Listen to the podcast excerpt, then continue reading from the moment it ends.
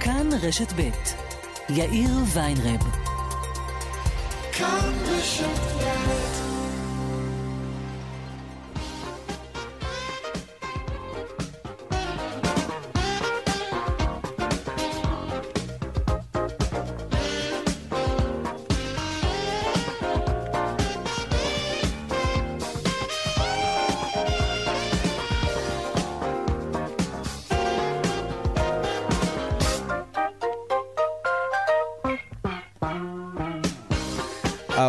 וכמעט שש דקות, כאן צבע הכסף ברשת ב', יום רביעי, שלום רב לכם. כמה מילים על הכינוי פראייר, אחת המילים השגורות בסלנג הישראלי, כולם יודעים מה זה פראייר, כן? המילונאי דוקטור רוביק רוזנטל חושב שהמילה באה מגרמנית, והיא מתארת בשפה הגרמנית אדם שכל הזמן נופל בפח. אפשרות נוספת היא שמקור המילה היא באנגלית, והיא מתארת אדם שמאפשר לאחרים לטגן אותו, ככה בשפה ציורית. ויש סברה שהמילה באה בכלל מרומנית, והיא מתארת בני אצולה שחיו מזמן מזמן, ששילמו הרבה מאוד כסף על נופשים בלי להתמקח על המחיר. ויש מהיום הגדרה חדשה למילה גם בעברית. פראייר הוא ללא ספק מהיום בעל עסק שנלחם בשיניים כדי לא לפטר את העובדים שלו ולא לשלוח אותם לחופשה ללא תשלום ובסוף הוא רואה את כל בעלי העסקים שכן פיטרו וכן שלחו לחל"ת למרות שלא כולם היו חייבים לעשות את זה. דיברנו על זה לא מעט בצבע הכסף ועכשיו הם מקבלים אלפי שקלים על כל עובד שהם יחזירו לעבודה בשעה שהוא לא יקבל דבר. פראייר בעברית. עוד מעט נדבר על המתווה של האוצר להחזיר את העובדים לעבודה ועל הפראיירים שלא ייהנו ממנו. ועכשיו ברצינות, זאת רק תחושה. והיא אולי מוצדקת, אבל הם לא פראיירים, הם בעלי עסקים ערכיים, וכל הכבוד להם, ובכל זאת, בגלל שהם כאלה, הם מרגישים פראיירים. כאן צבע הכסף, מעכשיו עד חמש, רונן פולק העורך, לילה עופר עם מפיקת צבע הכסף. הטכנאי חיים זקן, הצוות בבאר שבע, אורית שולץ ושמעון דוקרקר. הדואל שלנו, כסף כרוכית כאן.org.il. אפשר ליצור קשר גם בדף הפייסבוק שלנו, כאן ב'. אני יאיר ויינרב. מיד מתחילים.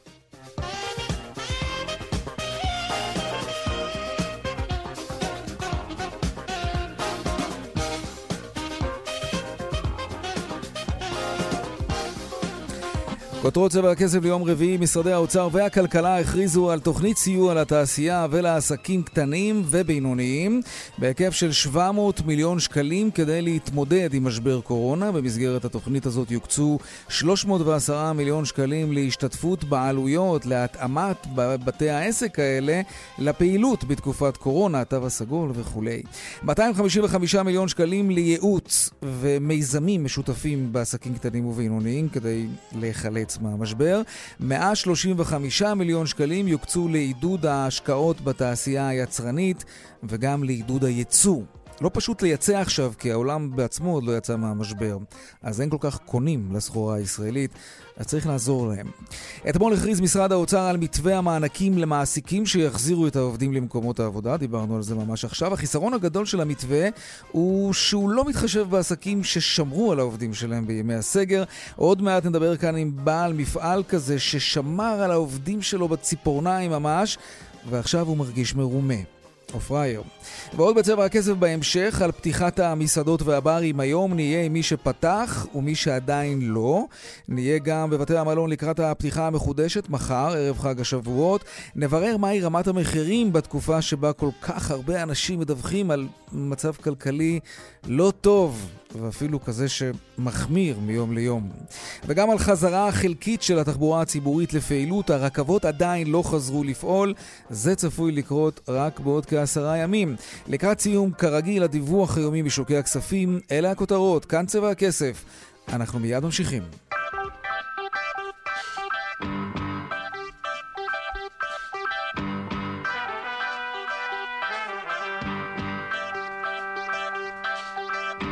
טוב, המסעדות נפתחו היום, משהו שלא ראינו כמה חודשים בגלל קורונה, ויש בזה משהו משמח וחגיגי, וגם אחרי החג, בלי קשר, אז בכלל.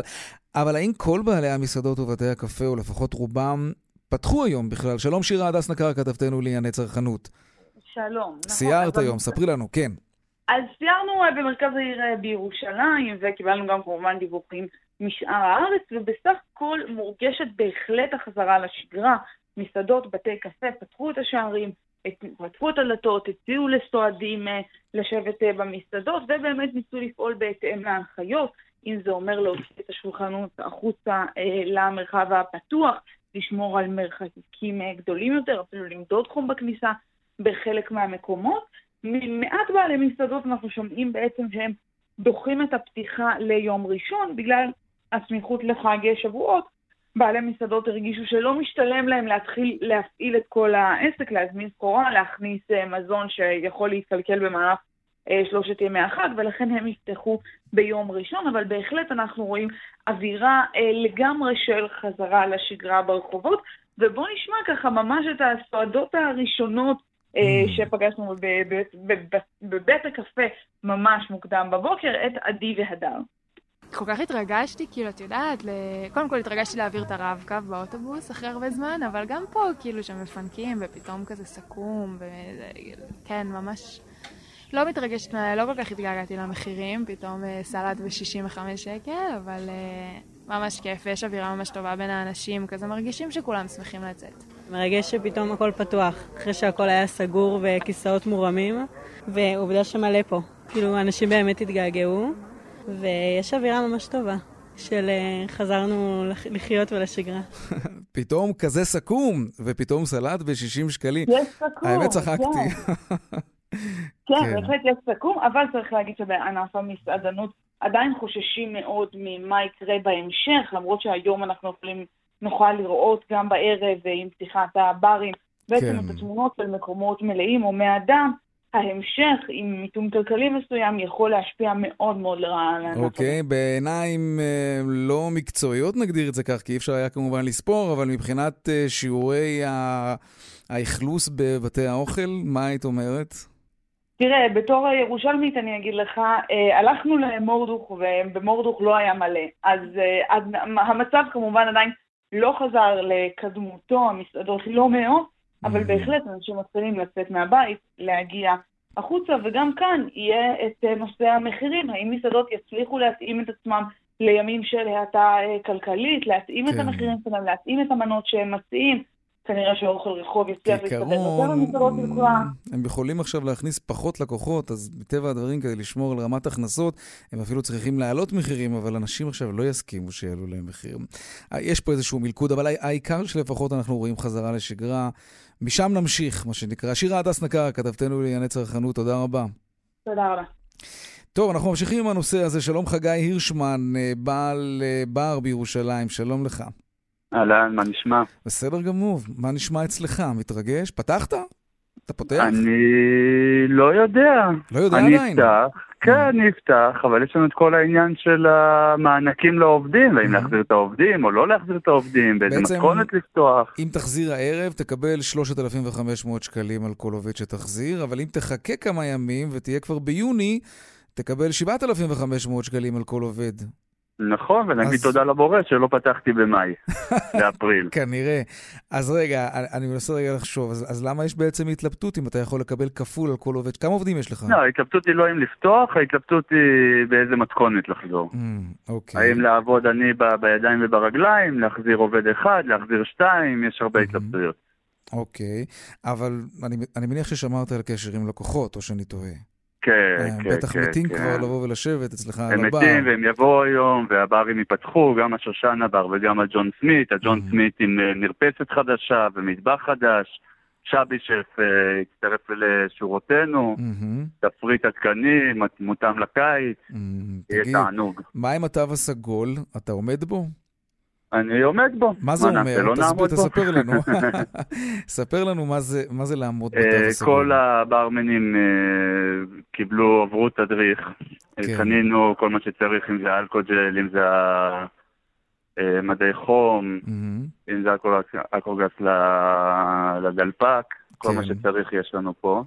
אוקיי, אה, מטר וחצי בין שולחן לשולחן. אה, אבל יש גם את המרחק, נכון, בין הכיסאות. את המרחק, אבל אה, טפו טפו יש מקום. לא, לא חסר בשני הברים מקום וכולם מוזמנים. אז בוא נגיד השושן הבר, כמה אנשים יכולים להיכנס בדרך כלל בימי שגרה לבר הזה? בתוך הבר עצמו אני מעריך כ-30 או 40, אבל בשושנה המשחק הוא המרפסת והחצר. אז כמה אתה יכול להכיל הרחוב. בימי שגרה? פשוט מעניין אותי לדעת כמה אתה יכול עכשיו להכניס אני במגבלות התו יכול הסגול. להכיל עכשיו, בוא נגיד, שלושת רבעי מה... שלושת רבעי, 85 אחוז. אוקיי.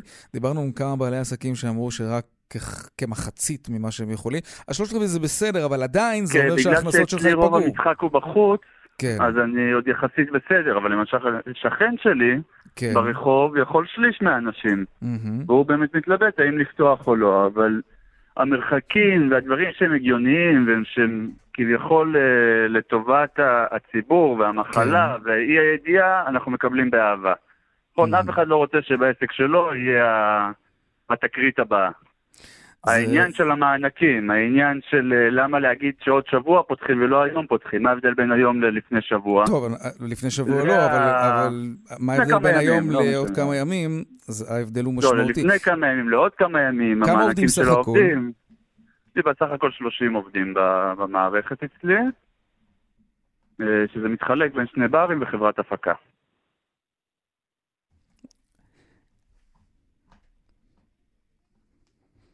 הלו?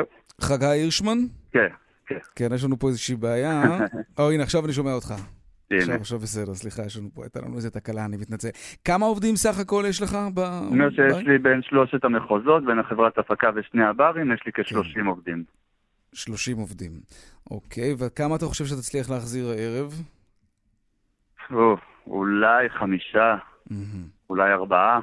כלומר, העובדה שאם תחכה כמה ימים תקבל 7,500 שקלים על כל עובד שתחזיר, היא היא בהחלט שיקול. קיצונית, היא קריטית. לגמרי, לגמרי, לגמרי. תשמע, כן. חשבונות במינוסים כרגע, אין, אה, אין מישהו ש... כאילו, זאת המציאות, כן, וכל שקל שנכנס הוא אתה- משמעותי. אתה יודע שמי שלא פיטר את העובדים שלו, לא סגר את העסק, לא שלח אותם לחופשה ללא תשלום, לא מקבל שום דבר על זה שהוא החזיק את העובדים שלו ככה חזק חזק בציפורניים. אז נכון. אה, כן, יש אנשים במצב יותר גרוע. אה, כן, מאחל להם שיהיה להם אה, רק טוב, שיהיה רק טוב לכולנו. המלחמה, התחרות פה היא לא למי יותר גרוע, אלא מה אנחנו יכולים לעשות אחד לשני ואיך לשפר כן. לאחד השני את, ה, את המצב הקיים. כן, נכון. טוב, אה, חגי הירשמן, המון המון תודה רבה על השיחה, ושיהיה בהצלחה. שיהיה טוב ושיהיה לך שבוע ושתצליחו. שמח. כן, תודה רבה. להתראות. טוב, אז דיברנו על המתווה הזה שמשרד האוצר פרסם אתמול אה, לעידוד מעסיקים כדי שהם יחזירו את העובדים שלהם למקומות העבודה. כל עסק שיחזיר את העובדים בחודש הבא יקבל מענק של 7,500 שקלים. עסקים שכבר החזירו את העובדים שלהם מקבלים פחות, 3,500 שקלים. מי שלא שחרר את העובדים שלו בכלל לחל"ת או פיטר אותם, החזיק אותם בשיניים חזק חזק ושמר עליהם, הם לא זכאים לשום פיצוי. שלום רועי רגרמן, מנכ"ל אה, מפעל חמת, שלום לך. אחר צהריים טובים. שמע, שוחחנו לפני כמה שבועות, וכבר אז סיפרת לנו בגאווה, ובצדק, איך שמרת על העובדים שלך, ולא פיטרת, ולא שלחת לחל"ת. אמ, אתה מרגיש שיצאת פראייר קצת? תגיד. אה, כן, יצאנו פראיירים אה, לחלוטין. מה שסיימנו את השיחה בשלישי במאי, בזה שתגובת משרד האוצר הייתה שגם עסקים שלא הוציאו לחל"ת אה, יפוצרו, ואז אני חושב שזה היה יום חמישי, הם אמרו שביום ראשון הם יפרסמו תוכנית.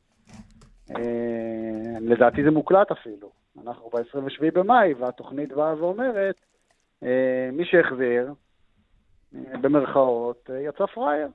לא במרכאות. כן. האמת, יצא פראייר. מה זה אומר? שבגל השני, כשכולנו מקווים כמובן שהוא לא יתרגש עלינו, אבל אם כן, גם אז אתה תחזיק את העובדים שלך ככה חזק חזק, או שאתה תגיד לעצמך, אתם יודעים מה? תשלמו אתם לעובדים שלי את דמי האבטלה. תראה, אני אה, שלם לחלוטין עם זה שאנחנו לא הוצאנו את העובדים שלנו לחל"ת. העובדים שלנו זה לא אה, עובדים, אה, עובדי הייטק מבוססים בחברה שעשתה אקזיט. העובדים שלנו לא, כל השכר שלהם הוא לשים אוכל על השולחנות של המשפחות שלהם, ואני חושב שלאורך שנים, אה, בסוף זה ששמרנו עליהם, יצא שכרנו בהפסדנו. אבל אה, הסיטואציה שיוצרים כרגע במדינה היא סיטואציה שאני מקווה שנוכל להימנע ממנה, אבל עוד הרבה לפני גל שני של קורונה, כן. יהיה פה גל של תוכניות התייעלות. שמעתי את, אה, או קראתי אפילו שמישהו ממשרד האוצר בא ואמר, התוכנית היא לעובדים, היא לא לעסקים. אז יש לי חדשות בשבילו, התוכנית היא לא לעשה לעובדים. כי מה יקרה לכל אותם עסקים שהחזירו את העובדים שהם לא הוציאו עובדים לחל"ת, או החזירו את העובדים שלהם במהלך אפריל וחזרו לעבוד ונפגעו בצורה דרמטית בהכנסות שלהם. Mm-hmm. אותם עסקים יצטרכו לעשות תוכנית התייעלות. מה המשמעות של תוכנית התייעלות? פיטורי עובדים לצמיתות. Mm-hmm. אתה תצטרך להתייעל? אני מקווה שלא. Mm-hmm. אבל זאת אפשרות? יכול להיות, יכול להיות שאתה תצטרך בסופו של דבר לפטר עובדים אחרי ששמרת עליהם באופן כזה? אני מקווה שהשוק יתאושש. Mm-hmm. ואז לא תצטרך. אבל תראה, המדינה באה ואומרת דבר כזה, עסקים שהיו להם שומנים, שיכלו להחזיק את הראש מעל המים. לגיטימי שבתקופה כזאת, כשכולם צריכים להיות מתחת לאלונקה, לגיטימי שגם אם יהיה להם קשה, וטבעי שהם יפסידו כסף, וטבעי שהם יכולו, יכולים לא לפטר את העובדים, אז הם לא יפטרו. העסק פעל, ועבד, ושילם משכורות. הסתדרתם לבד, כל הכבוד. מה זה קשור לקופת המדינה? אם הצלחתם לשרוד... אז תהיו גאים בעצמכם. מה הקשר שלכם עכשיו לקופת המדינה, אם הצלחתם? גם בלעדיה. אז אה, מה זה הצלחנו בלעדיה? בסופו של דבר, אנחנו רואים את מחאת העצמאים. כן. העצמאים זה אותם קבלני שיפוצים, שהם בסוף הלקוחות שלנו. בין אותם עצמאים זה לא מעט קבלני שיפוצים שהם בסוף הלקוחות שלנו. Mm-hmm. אותם קבלני שיפוצים שלא הייתה להם עבודה ולא okay. אוקיי. נכנסו לבתים לעשות שיפוצים, כן. לא קנו מאיתנו ברזים. נכון, ענף הבנייה הוגדר כחיוני והמשיכו לבנות בניינים במדינת ישראל. אבל שוק הבנייה הרוויה הזאת, הבנייה של הבניינים במדינת ישראל, הוא 25% מהשוק שלנו. 75% הנוספים זה שוק השיפוצים. אוקיי. Okay.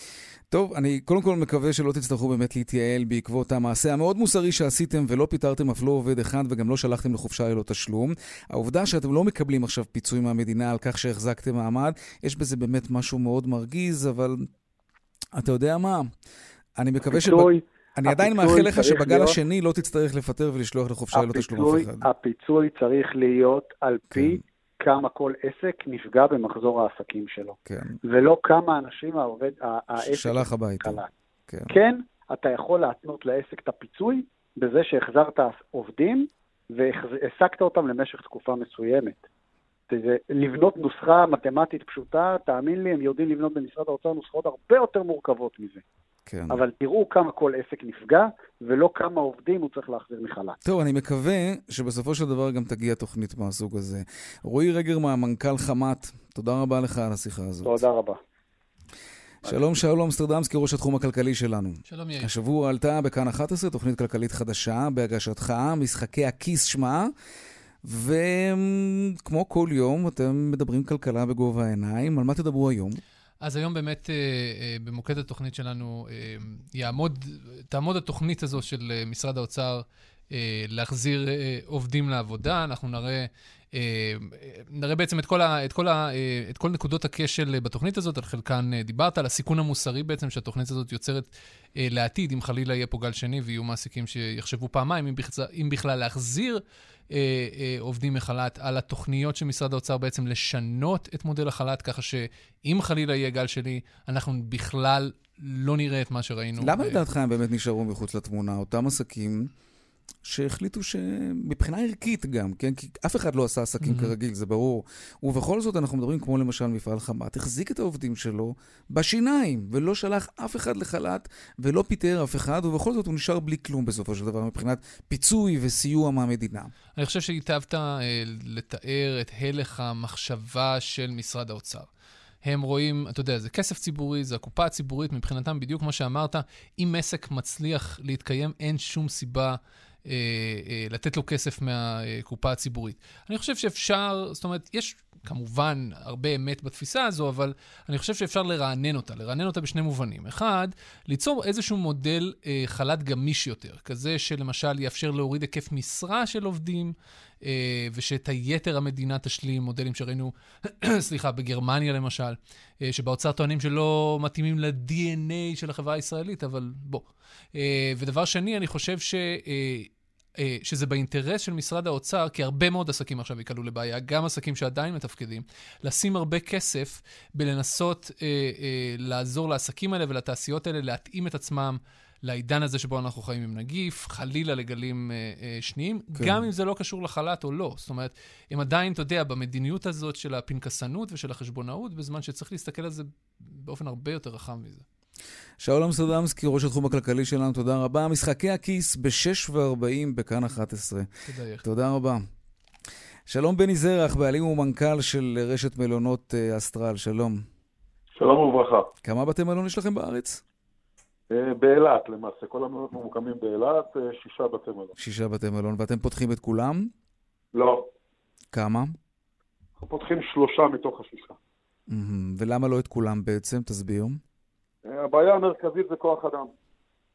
מה זאת אומרת? אני, יש הרבה מאוד אנשים שרוצים לחזור לעבודה עכשיו, אז למה... אה, לא אם היית אומר לי, ש- המרכזית זה לקוחות שלא הזמינו מקומות, הייתי מבין, אבל...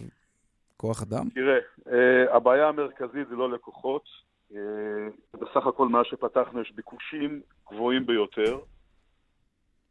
הבעיה היא זה חדרנים ושוטפי כלים. ש- שמה שהם עובדים זרים? אה, זה למעשה ירדנים, יש לנו Mm. ירדנים שעובדים פה, קרוב לאלפיים איש שאמורים לעבור את הגבול כל יום, וכרגע אין עובדים. גם את השלושה שפתחנו, פתחנו ב... במצוקה לא קטנה. מהמם. אוקיי. אמ, ומתי המלונות ייפתחו? כלומר, האם גם אתה שקלת האם לחכות כמה ימים, להגיע ליוני ואז לקבל 7,500 שקלים על כל עובד שתחזיר? או שאתה פותח כבר עכשיו במאי, למרות שהתמורה... לא, אנחנו. פתחנו, אנחנו, תראה, אנחנו פתחנו במאי, אבל. אה, אם היו אומרים לי לפני זה שזאת תהיה התמורה, אז כנראה שהייתי פותח ביוני. אמ, טוב, יש לך עדיין שלושה בתי מלון שלא פתחת, אז בגין העובדים ההם, אתה כן נכון. תקבל את הפיצוי הגבוה יותר. נכון. תגיד, מה רמת המחירים היום? אתה יודע, המחירים אה, יותר זולים משמעותית. ממה תראה, שהיה במאי, יוני בשנה שעברה.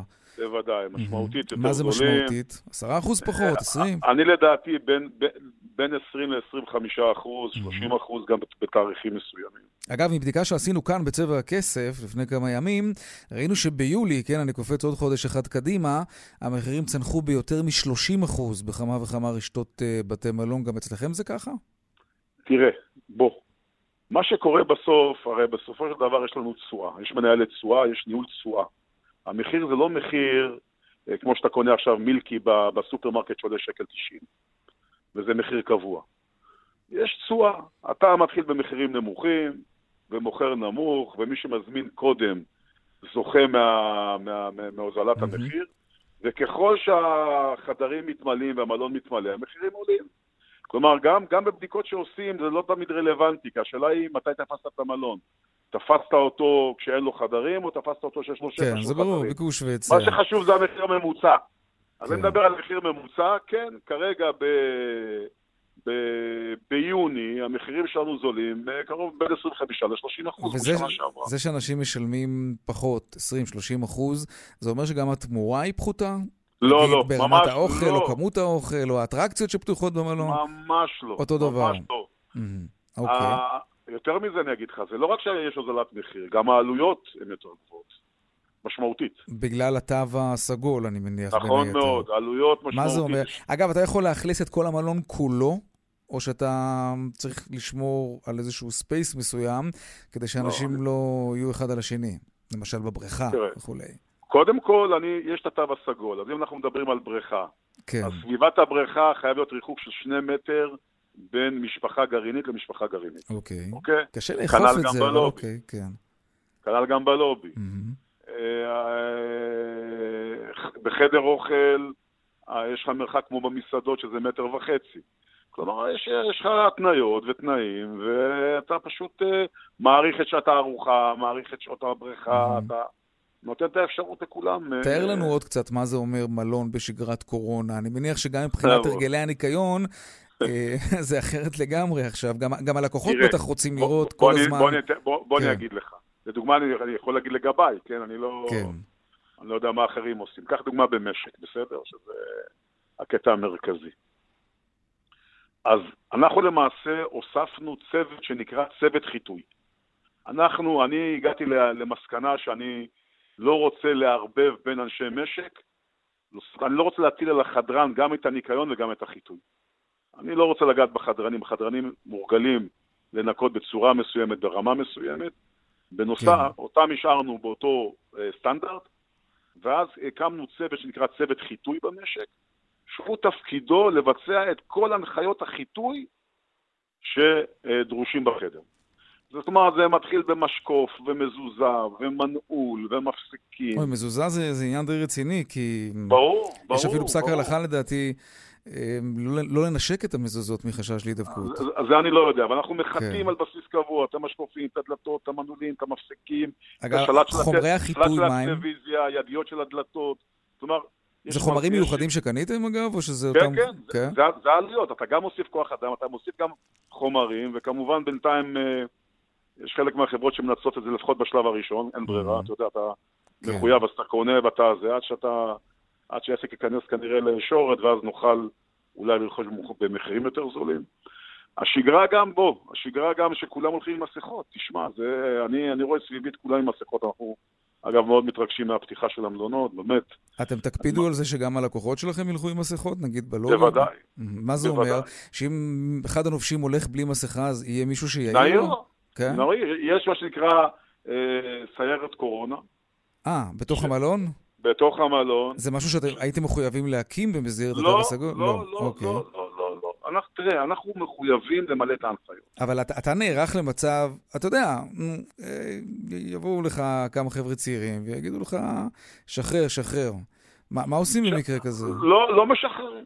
לא משחררים. לא משחררים, וגם אם זה יגיע למצב שיגידו? לאנשים, בואו תצאו מהמלון, ששחררו אתכם במקום אחר. אוקיי. טוב, זה, זה הולך להיות מאוד מאתגר לא ומעניין. פשוט, אני, לא, לא לא. פשוט, לא פשוט, אני אומר עוד פעם, אבל אה, אנחנו כמלון, מלון זה דבר רציני, עם רגולציה מאוד כבדה, אה, ואנחנו מחויבים למלא את ההנחיות. אני לא יכול להרשות לעצמי לקבל הנחיות ולמלא כן, את גם זה. בטח הסתובבו פקחים, וזה... אני לא, אני לא מאמין שיסתובבו בו. לא, אתה לא אה, חושב? אתה, אתה רואה פקחים בשפת הים שעוקפים את המסכה על שפת הים? או משטרה, אתה רואה שם מישהו? Mm, אני לא ראיתי, אבל זה לא אומר אז כלום. אני אגיד לך בדיוק, הרגולציה כן. חזקה על האחרים, לא על עצמה. אה, אוקיי. ואני מבין שאתה קצת מכיר את זה. לא? בני, כן, מכירים כולם. בני זרח, בעלים ומנכ"ל של רשת מלונות אסטרל, תודה רבה. בבקשה. שיהיה חג שמח לכולם. ביי. ממשיכים בענייני אה, התיירות. אחת הבעיות הכי גדולות של מלונות בארץ היא שהמלונות בחו"ל, בעיקר אלו שביוון, קפריסין, הרבה יותר זול. גם בירדן אגב. יש טרנד עכשיו של ישראלים שנוסעים לשם, לפני קורונה כמובן, וכל מי שחוזר משם לא מתאושש מכמה שזה זול, הם פשוט חוזרים בהלם. אבל עכשיו, בגלל קורונה, אמ, כן, רבים מתמיד ינפשו כחול לבן, ככל הנראה. שלום דוקטור ערן כתר, יועץ וחוקר תיירות, המחלקה לניהול תיירות ומלונאות במכללה האקדמית כנרת. שלום לך. שלום רב. הזדמנות מבחינת התיירנים המקומיים, כן, אה, לשבות את ליבו של התייר הישראלי בחסות קורונה. זה יחזיק מעמד גם אחר כך? אה, בואו נתחיל בצד האופטימי של ההזדמנות. יש פה באמת הזדמנות פז נדירה. אנחנו ראינו בכמה שנים האחרונות, יחד עם מדיניות השמיים הפתוחים שהנהיגו משרד התיירות ומשרד התחבורה, ראינו עלייה חסרת תקדים בעלייה של התיירות היוצאת מישראל, שכל שנה במקביל לשבירה של השיאים בתיירות הנכנסת, אותם מטוסים לקחו תיירים מישראל והיה שבירת שיאים בתיירות היוצאת. נכון. וזה הוביל בין היתר למשבר מאוד מאוד חריף בנושא של אה. הצימרים כן. וירידה בתיירות הכפרית. הישראלים כן. המשיכו כמובן לפקוד את אילת, כן, כן, אנחנו מכירים את המציאות פחות. הזאת, כן. ו... והדבר הזה הוא באמת מהווה אפשרות אולי להתאהבות מחודשת שהתיירים שכ... שכרגע, הישראלים שנכפה עליהם להישאר בישראל, יוכלו לגלות מחדש את, ה... את הסמטאות של צפת ואת uh, הטיולים ברמת הג... בנכלי רמת הגולן וכן הלאה. האם ההתאהבות הזאת תהפוך לרומן ממושך ותחזיק?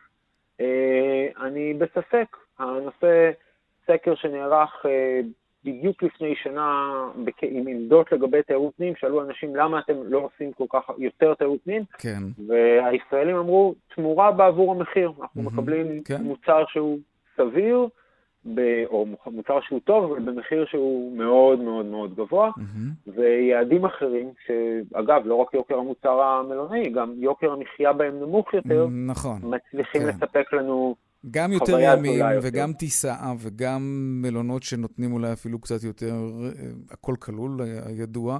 אה, כן, אז מה הסיכוי בעצם להילחם בדבר הזה ביום שאחרי? עכשיו אנשים יהיו יותר בארץ מטבע הדברים, כי הם פחות יטוסו. אבל ביום שאחרי, איך אפשר להיאבק בזה? איך אפשר להתחרות כששכר המינימום בארץ הוא גבוה יותר מאשר ביוון נגיד? כשפה בארץ יש כשרות ויש חובה שיהיה מציל בכל בריכה. הרגולציה כאן היא, היא לופתת את התיירנים המקומיים בצורה כזאת. אגב, זה טוב, אני בעד תנאים סוציאליים לעובדים ושכר מינימום וכולי, אבל מבחינת כושר המיקוח והתחרות, זה קשה מאוד להילחם על כיסו של התייר הישראלי כשהוא מקבל בהרבה יותר זול הרבה יותר תמורה במקום אחר. יאיר, אני חושב שאתה הצגת גם את השאלה וגם את התשובה. אה, והתשובה, כמו שאתה אמרת, וכמו שנמצא בוועדת ברניר מטעם משרד התיירות לפני כמה שנים, היא קשורה בנטל הרגולציה. אה, ברור שנטל הרגולציה הוא לא הסיבה המלאה והיחידה ליוקר המוצר התיירותי של ישראל. לא. אה, לא, כי יש גורמים נוספים, כמו שציינת, עלויות המזון ועלויות הקרקע, okay. עלויות uh, תפעוליות ועלות משאבי אנוש וכן הלאה, mm, אבל במקום לעשות? שבו ניתן להקל את הרגולציה ואת הפיקוח והיטלים של כשרות uh, והיטלים מצד הרשויות המקומיות והיטלים של משרד הבריאות ומשרד הפנים והיטלים שקשורים לאבטחה וכל ההיטלים האלה במקומות שבהם ניתן להקטין את נטל הרגולציה, פה יש לנו הזדמנות ויש פה, ועל ידי מהלכים ממשלתיים, הממשלה עכשיו רוצה לסייע למגזר התיירות, אז מתן תמריצים כלכליים זה פתרון נקודתי שיכול לסייע לכאב הראש של היום ומחר, כן, אבל זה לא מהלך, מעמיק, מהלך מעמיק ברגולציה יכול לאפשר הורדה של עד 20% ביוקר המוצר התיירותי של ישראל. אבל אתה בעצמך אומר, מדובר בהבטחה, מי יוותר על הבטחה? בחיים לא. אה, מדובר על תנאים סוציאליים של עובדים. אתה לא תבטל את חוק אה, פנסיה חובה לצורך העניין לעובדי המגזר אה, התיירות. הדברים האלה אי אפשר לגעת בהם. איך, איך אפשר להקל בדברים האלה? זה, זה בדיוק האתגר שאיתו אה, ניסה להתמודד שר התיירות הקודם-קודם, וגם מונח לפתחו של שר התיירות החדש. Mm-hmm. אה, העניין שאין פה איזה... אין פה איזה שינוי רגולטיבי אחד פשוט שאם, שהוא בידי משרד התיירות, שאם הוא יעשה אז הוא ייפטר, אלא זה כשרות שהיא נמצאת בכלל תח, קשורה למשרד הדתות, ושינויים בבריכות שקשורים למשרד הפנים, ויש לנו את הדברים שקשורים במשטרה וביטחון פנים, וזה פתרון של הרבה מאוד רגולציות קטנות שכל אחת מכבידה בדרכה. נושא נוסף, אגב, קשור לרשויות המקומיות לצו הארנונה. צו הארנונה היום דורש ממלון לשלם את אותה ארנונה, לא משנה מה התפוסה שלו. Mm-hmm. יש מקומות בעולם שבהם הארנונה היא פונקציה של אחוז התפוסה כן, במלון. כן, דיפרנציאלית, כן. נכון, נכון מאוד. כן. עכשיו, טוב, צריך... זאת אומרת, אם יהיה מישהו שירכז את כל הרגולציה הזאת ויפשט אותה, אולי גם אפשר יהיה להקל בה, וכך גם לצמצם את ההוצאות המאוד כבדות שיש על אנשי התיירות הישראלים. זה בהחלט, זו סוגיה אחת. סוגיה כן. נוספת נוגעת, נוגעת ל... אה, משהו שדובר בו כמה פעמים בעבר, הנושא של אה, כוח עבודה זר, של אה, הבאת עובדים, בין אם זה עובדים ירדנים, כן. לאילת, עובדים ממקומות אחרים שיעבדו בתעשיית תיירות ויספקו עלויות יותר נמוכות של כוח עבודה, בין אם זה מתן הקלות כן. שונות הנוגעות במיסוי של, ה... אוקיי. של הענף הזה. יש מה לעשות, לא צריך לקבל את ה... ברור לנו יוקר המחיה, כולנו חיים פה, כולנו לא גזירה משמיים, אפשר לטפל כן. בזה. דוקטור ערן כתר, דוקטור ערן כתר, יועץ וחוקר תיירות, המחלקה לניהול תיירות ומלונאות במכללה האקדמית כנרת, תודה רבה לך על השיחה הזאת. תודה רבה, להתראות. דיווחי תנועה עכשיו.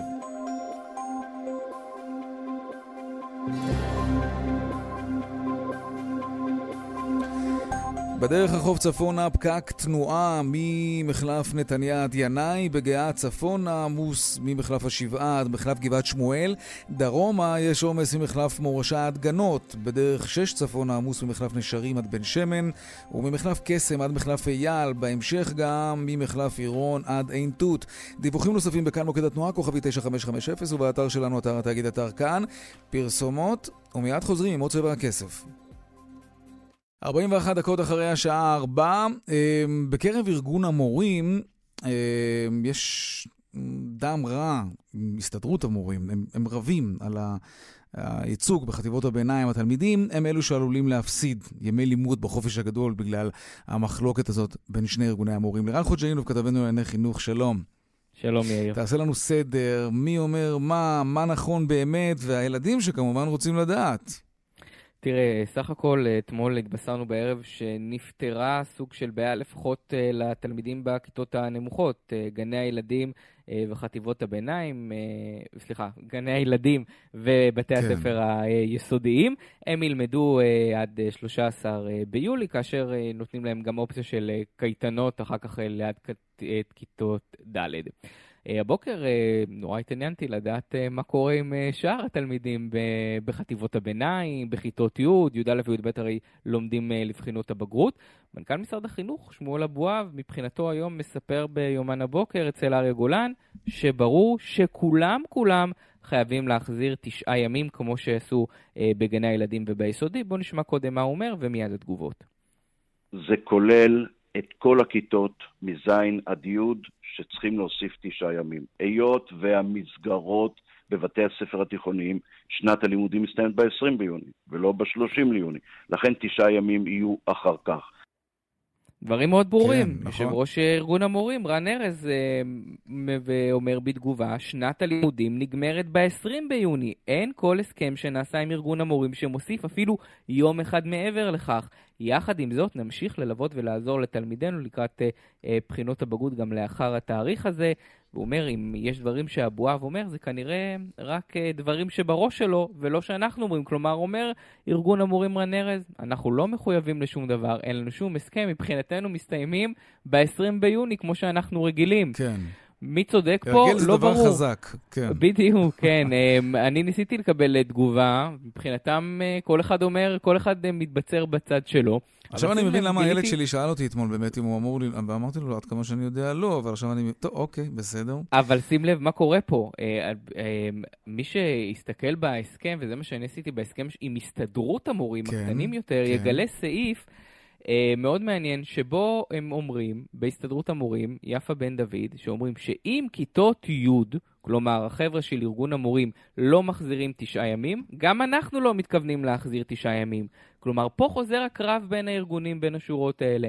אם הם לא מחזירים, גם אנחנו לא נחזיר. יש כאן בעצם קרב כבר אה, לא מעט זמן, מי שולט בחטיבות הביניים, שבסופו של דבר בית המשפט קבע שחטיבות הביניים, הסתדרות המורים, הם הארגון היציג שלהם, אבל עדיין יש מורים, גם בכיתה ז' אה, עד ט' חטיבות הביניים, ששייכים לארגון.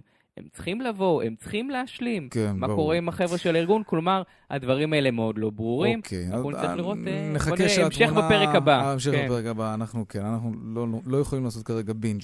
תגיד רגע, אה, ככה לסיום, אני רוצה לשאול אותך, יום הסטודנט היום בכנסת, וגם בעניין הזה יש מחלוקת עם האוצר, משהו שמונע סיוע לסטודנטים. הייתה הפגנה גדולה לפני שבוע, שבוע וחצי. איפה הדברים האלה עומדים?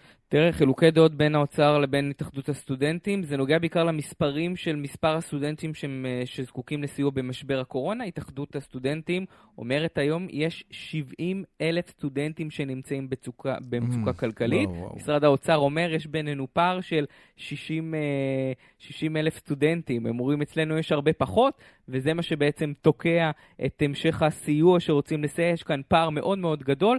אין ספק שאנחנו נראה גם היום uh, הפגנות ואת המשך הדברים. יש גם התערבות uh, של מי שאמור להיות השר להשכלה גבוהה, זאב אלקין, הוא קיבל את התפקיד שאמור mm-hmm. uh, להתחיל. Uh, הוא אמר, אנחנו ננסה לגשר כאן על הפערים, נבוא באיזשהו משא ומתן. אנחנו מדברים פה על הרבה מאוד כסף בין עשרת uh, אלפים סטודנטים שהם זקוקים לסיוע כלכלית לבין uh, 70 אלף. כרגע זה עדיין uh, לא הוכרע. מישהו סיפר לי שהיום הם מתכוונים להפגין מול הבית של אלקין, אתה יודע, שבועות זה חג המים, חג אלקין המים, הוא גם, כן. המים, הוא גם שר המים, אחראי על משאבי המים. נכון. יכול להיות שהם יבואו אפילו עם רובי מים מתחת לבית שלו, הסטודנטים להפגין.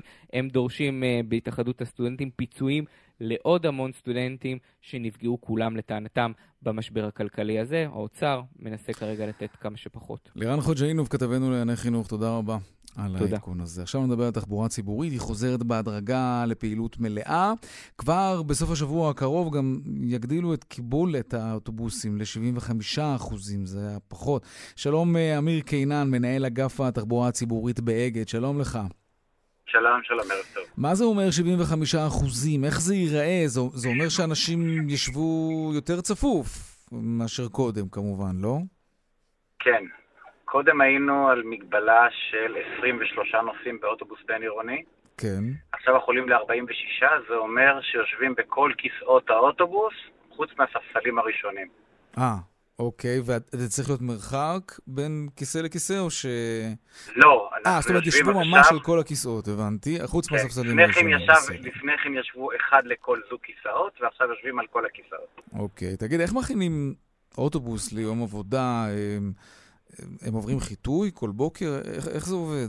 הם עוברים ניקוי, הם עוברים ניקוי ערב, אה, כל ערב, ניקוי יסודי, והם מוכנים לבוקר, ככה עברנו את כל תקופת הקורונה, וכך גם עכשיו. מהמם. מה זה אומר ניקוי? זה שימוש בחומרים אלכוהוליים כאלה שאמורים לחסל אה, נגיפים? לאו דווקא בתקופת הקורונה היה ניסיון כזה שלא צלח במיוחד, אבל הם עוברים ניקוי רגיל, לא ניקוי עם חיטוי אה, מיוחד. מהמם, אוקיי.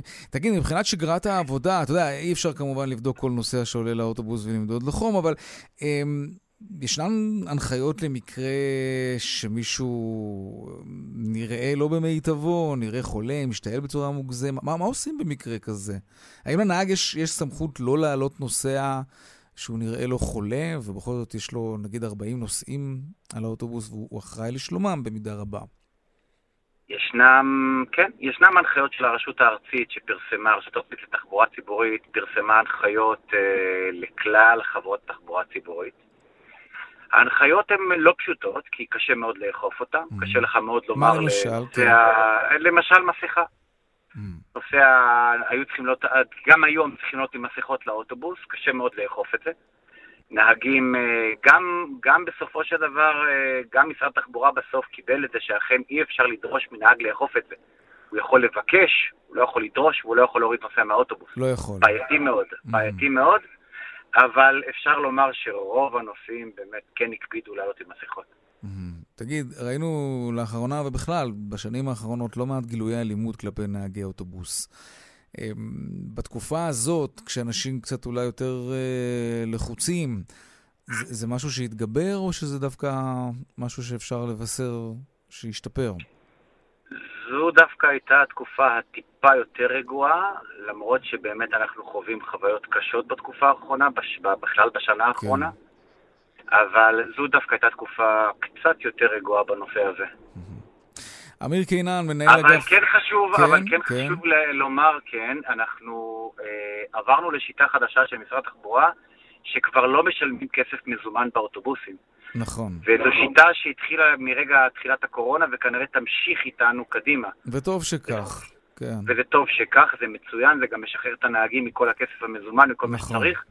חשוב מאוד לומר ולבקש מהציבור להגיע עם רב-קו אה, טעון, עם כסף, כדי לא, לא להגיע למצב של אה, אה, ויכוחים עם הנהגים, מי טעון ומי לא טעון, ואת מי כן, צריך וגם להוריד. להעביר כסף מזומן מיד ליד זה לא דבר שהוא מומלץ. בדיוק, מאוד מאוד חשוב להגיע עם אמן. רב-קו טעון לאוטובוסים, חשוב מאוד להעביר את זה. אמיר קינן, מנהל אגף התחבורה הציבורית באגד, תודה רבה לך. אנחנו עדיין בענייני תחבורה ציבורית. שלום אה, שמרית נוטמן, מנכ"לית אה, ארגון 15 דקות, שלום. שלום רב. רכבת בינתיים לא. נכון. צריך גם להגיד שתחבורה ציבורית עדיין לא, אמנם מחר אמורה אולי, אה, כמו שדיברת עכשיו, אה, יחד עם אמיר, כן. היא אמורה להתחדש אה, במובן מסוים, אבל עדיין לא כל הקווים חוזרים לפעולה, ומי שנמצא היום בשטח, כל מי שניסה לקחת אוטובוס בשבועות האחרונים יודע שזו משימה לא פשוטה בכלל. אנחנו מקבלים עשרות דיווחים מנוסעים שעומדים במשך שעות, פשוט בתחנות, גם בתחנות המוצא, גם בתחנות לאורך הדרך, ורואים אוטובוסים שעוברים, חולפים על פניהם. נסיעה הביתה יכולה לקחת, נסיעה, אתה יודע, שבדרך כלל לוקחת 50 דקות, יכולה לקחת היום גם שלוש שעות. ואחת הסיבות המרכזיות לכך היא באמת, כמו שציינת, היא החזרה של הרכבת. אוקיי, טוב, אבל אה, אני חושב שמסיבות מובנות לא מחזירים את הרכבת בינתיים, ואולי גם הרכבת עצמה לא מרגישה שהיא יכולה לעמוד בתקינה המחמירה ובהגבלות המחמירות. אתם, אתם מצליחים לגלות הבנה, או שאתם חושבים שאפשר היה להתאמץ קצת יותר? תראה, אנחנו שומעים מהרכבת שלמעשה באמת עם התקינה המאוד חמורה שרצו להכיל עליה, לא הייתה לה בכלל אפשרות לחזור לפעילות, אבל זאת גם הסיבה שבעצם כל התקינה החמורה הזאת די מתבטלת, וכשהרכבת תחזור בסופו של דבר בשמיני לשישי לפעולה, היא הולכת לעבוד במתכונת מלאה, כלומר בדיוק כמו האוטובוסים, שהם מהמם. בתפוסה, הם קוראים לזה 75 אחוז, אבל זה בעצם בתפוסה ישיבה מלאה. אותו דבר הולך להיות גם לגבי הרכבות.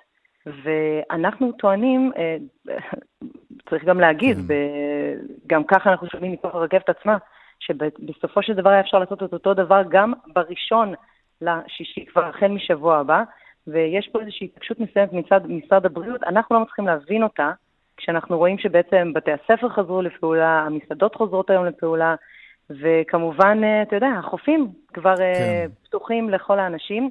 למי, מה שהדבר היחיד שלא פתוח זה כרגע רכבת ישראל, שמונעת מעשרות אלפים, אולי אפילו אה, מעל לזה, מעל המספר הזה. לנוע, כן, וזה גם, זה גם כן? כמובן פוגע בפעילות הכלכלית במשק. שמרית נוטמן, מנכ"לית ארגון 15 דקות, תודה רבה. תודה רבה לך. מעסיקה שחייבה עובדת שלה לעבוד בזמן חופשת הלידה, תשלם לה פיצוי גדול, 40 אלף שקלים. המעסיקה טענה שהעובדת היא זו שאשמה, שהיא נאלצה לחייב אותה לעבוד, כי היא מנעה ממישהו אחר להחליף אותה בתפקיד, אחרי שהיא ילדה. כתבנו אסף פוזיילוב עם הדיווח הזה. אנשי האגודה השיתופית, שמתפקדת כמעין מועצה מקומית ומנהלת את היישוב טנא עומרים שליד מיתר, אילצו את מנהלת החשבונות שלהם לעבוד בזמן חופשת הלידה שלה. לא שילמו לה שכר בזמן שהייתה בחופשת הלידה כי היא קיבלה דמי לידה מביטוח לאומי. במקום זאת העניקו לה פטור משכר דירה. לכן הם ישלמו פיצויים של 40 אלף שקלים. סגן נשיאת בית הדין האזורי לעבודה קבע שהפיצוי מגלם גם עונש וגם הרתעה בגלל החשיבות הגדולה של חוקי ההגנה על עובדים.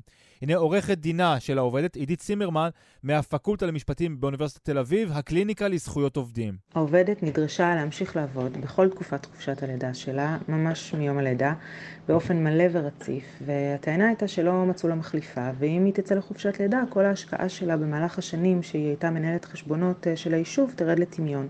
ולא בטוח בכלל שיהיה לה תפקיד לחזור אליו. התובעת נכנעה בעצם שלא בטובתה ללחצים האלה, ופסק הדין הבהיר באופן חד משמעי שהאיסור המוטל על מעסיק להעסיק עובדת בחופשת לידה הוא מוחלט, וגם אם העובדת הסכימה לכך בגלל שהופעל עליה לחץ או מסיבה אחרת, אין בכך כדי להביא למסקנה שיש לה אשם כלשהו בנושא, כפי שניסה המעסיק לטעון במקרה שלנו. ארי אודס, מנהל היישוב תנא עומרים, מגיב. אנחנו כמובן מקבלים את פסק הדין ומכבדים אותו. מדובר, אה, אני חייב לציין, בעובדת אה, שהייתה מאוד מאוד חזקה ומאוד מרכזית במשרד, ואת כל המהלך היא יזמה, מי שאז ניהלו את היישוב, זה לא היה אני, זה היה טרם זמני, הם היום כבר לא מנהלים את היישוב, אבל הם נאותו לה והסכימו, ולמרות שהם הסכימו, הם עשו דבר שהוא באמת לא ייעשה, כל הרצון הטוב לא שווה את זה, ואכן השופט התרשם שככה המצב. בפועל האגודה בהחלט עברה עבירה על חוק ההעסקה, לכן אנחנו לצערנו נשלם את, ה, את הפיצוי הזה. יש כמה סעיפים שיש לנו מחלוקת עם מה שהשופט פסק, אבל אנחנו לא נערער. סגן נשיאת בית הדין האזורי לעבודה, צבי פרנקל, קבע שהעובדת לא הוכיחה שאולצה לעבוד ולא הוכיחה שפוטרה בגלל הריון, למרות זאת קבע כאמור שהמעסיקים שלה ישלמו פיצוי של 40 אלף שקלים.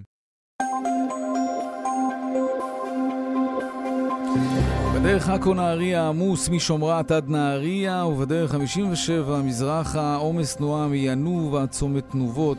דיווחים נוספים בכאן מוקד התנועה כוכבי 9550 ובאתר התאגיד, אתר כאן. אנחנו עכשיו לעדכון בשוקי הכספים. 200, take.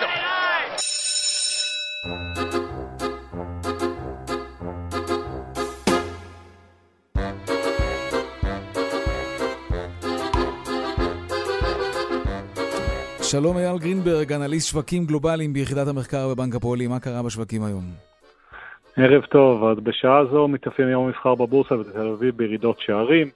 אה, מדד 125 רושם ירידה של עד 1.2 אחוזים, מדד תל אביב 35 רושם אף הוא ירידה בשיעור של 0.9 אחוז. אה, מחזור המסחר במניות הוא גבוה בשעה זו, הוא נע כ-2 מיליארד שקל.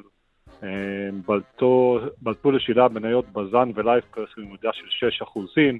מנגד מניה הדיסקונט עלתה ב-4%, שוק אגרות החוב התאפיין בירידות קלות, אה, בינתיים באירופה רשמו עליות של 2%, בוול סטריט גם יש מגמה מעורבת, מדד הנסדק עולה עליות קלות ומנגד מדד ה-S&P קצת בירידות.